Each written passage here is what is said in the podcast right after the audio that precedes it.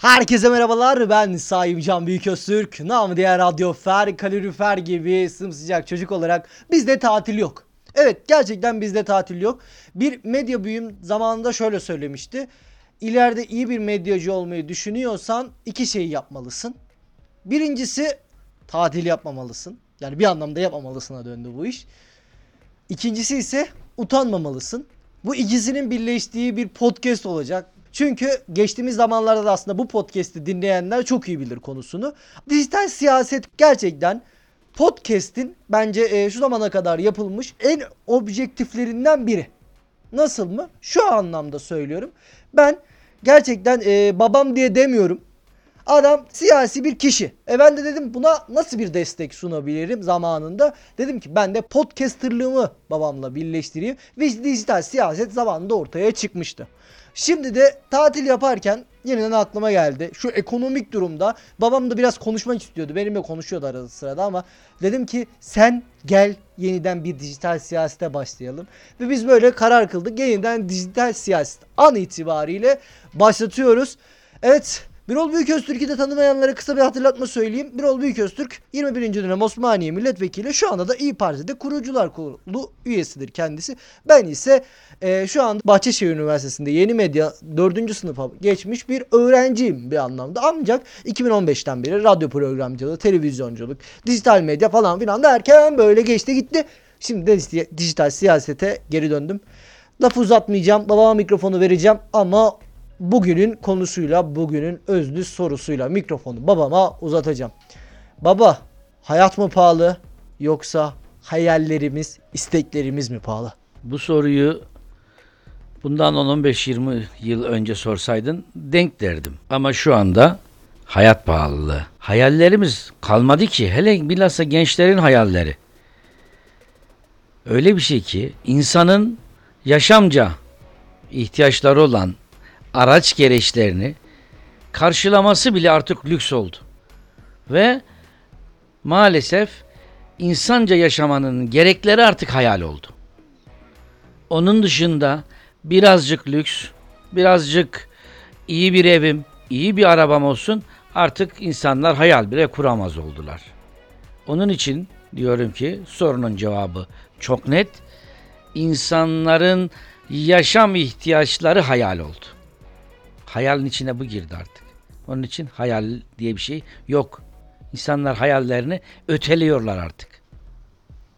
Ya bir anlamda hayallerini değiştiriyorlar ya da revize mi ediyorlar sence? Hayır, artık hayallerini öteliyorlar.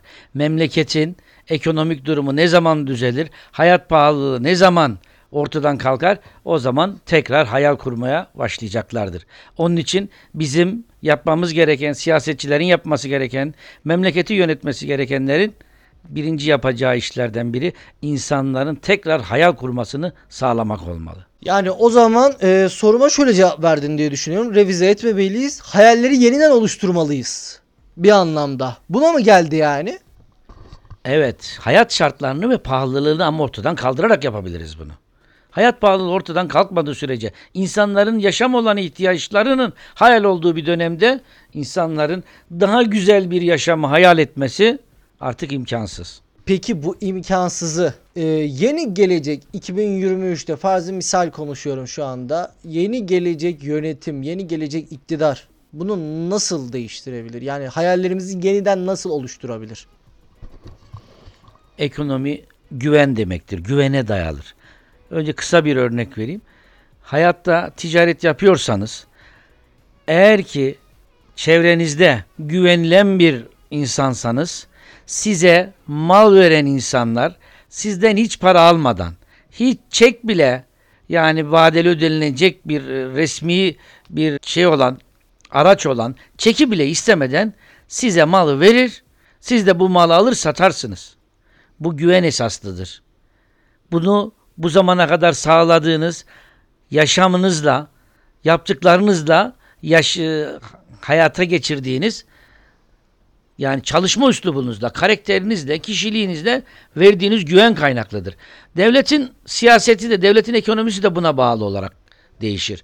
Eğer devlete güvenen, güvenirse dışarıdaki devletler çünkü herkes bir yerde çıkar meselesidir. Sana güvenirse sana kredinin musluğunu açar. Sana bir şey istemeden gerekli ihtiyaçlarını, malları karşılar, verir. Ve sen de böyle olunca ne yaparsın? Rahatlıkla dışarıdan ihtiyacı olan borcunu, dışarıdan ihtiyacı olan ham maddeni rahatlıkla alırsın. Bunu işlersin ve satarak kendi ekonomini düzeltirsin. Yani bunu şunu demek istiyorum. Yeter ki güven sağlayın. Güven sağlarsanız size krediler de gelir, rahatlıkla para da gelir. Krediler gelince rezerviniz memleketin borçlarını da karşılayacak, vatandaşın da ihtiyaçlarını karşılayacak, üretime, yatırma, yapısal reforma ihtiyacı olan parayı sağlarsanız ki bunu güvenle sağlarsınız. Bunu da artık şu anda görüyoruz ki bu hükümetin bunu sağlaması çok zor. Yeni bir kan lazım. Yeni bir kan güven vererek bu imkanları sağlayabilir. Bu imkanları da inşallah onlar da iyi değerlendirdiği takdirde biz bu sıkıntıdan kurtuluruz diyorum. Peki sen güven diye açtın konuyu. Ben bu konudan devam etmek istiyorum. Biz şu anki iktidara güveniyor muyuz sence? Sizi bilmem ama ben güvenmiyorum. Yani bu zamana kadar tüm kredileri tükettiler.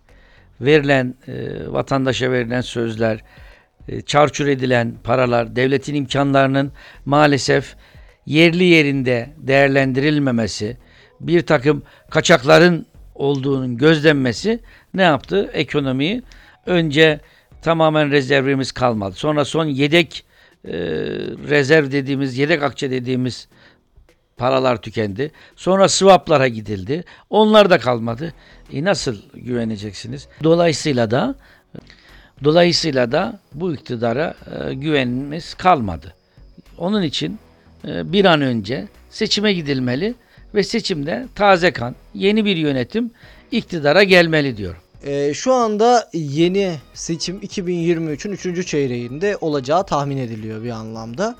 Bu yeni seçime hazırlanırken de şu anki iktidar e, farklı performanslar göstererek şu anda yani bu an e, kayda alırken 2 Temmuz Cumartesi şu anda dün itibariyle asgari ücret 5500 lira oldu. Yani bu hamlesi Yetmez diyorum. Hayatın bu kadar pahalı olduğu bir yerde siz asgari ücreti ne kadar artırırsanız artırın hayat pahalılığına engel olamazsanız devamlı o artırdığınız eksi olarak düşmeye, inmeye başlar ve asgari ücretin artık alım gücü Asgari ücretin kaç lira olduğundan ziyade alım gücüne bakmak lazım. Alım gücünün devamlı azaldığı bir yerde siz asgari ücreti ne kadar yükseltirseniz yükseltin sonuçta hiçbir şey kazandıramazsınız asgari ücretli geliri olanlara. Burada mesele memleketin ekonomisini düzeltmek için herkese dışarıya karşı bir güven olduğu gibi içeride de imkanlarını, elindeki imkanları doğru yerde, doğru zamanda ve doğru insanlarla değerlendirmek lazım. Yani bir, akılsız yatırım yapmayacaksın. İki, çarçur etmeyeceksin. Üç, ihaledir veya herhangi bir yerdeki bir e, harcama kaleminde usulsüzlük, yolsuzluk, kayrımacılık, devletin parasını çarçur edecek bir girişimde, bir icraatta bulunmayacaksınız. Eğer ki memleket gerçekten dürüst yönetilirse bu memleketin imkanları insanlarını rahatlıkla insanca yaşam için yeterli gelire kavuşabilir. Yeter ki biz memleketi yönetenler dürüst olalım. Anladım. Çok teşekkür ederim baba bugünkü muhabbet için. Bir sonraki muhabbetimizde görüşmek dileğiyle. Son mikrofonu en son sana uzatacağım. Sen veda et diyeceğim. Bir de bu sırada yeni şeyler çıkmış podcast'ta onu da söyleyeyim. Bir takip et falan butonları varmış bir şeyler. Onları da söylersen benim adıma sevinirim. Babam şaş şaşkın şaşkın bakıyor. Ta, baba ekranda şu an izleyenler görüyor, dinleyenler bir anlamda görüyor. Orada e, abone ol butonları ama öyle bir şeyler çıkmış. Onlara basalım dersen benim için. Belki be- ben küçüğüm dinlenemezler ama büyük- büyüksün ya belki dinlerler seni. Yeniden e, bir podcast yayında birlikte olduk. Bizi dinlediğiniz için teşekkür ederim. Yukarıda takip butonu varmış. Onu da değerlendirirseniz memnun olurum. Kolay gelsin. İyi günler. Hadi bay bay.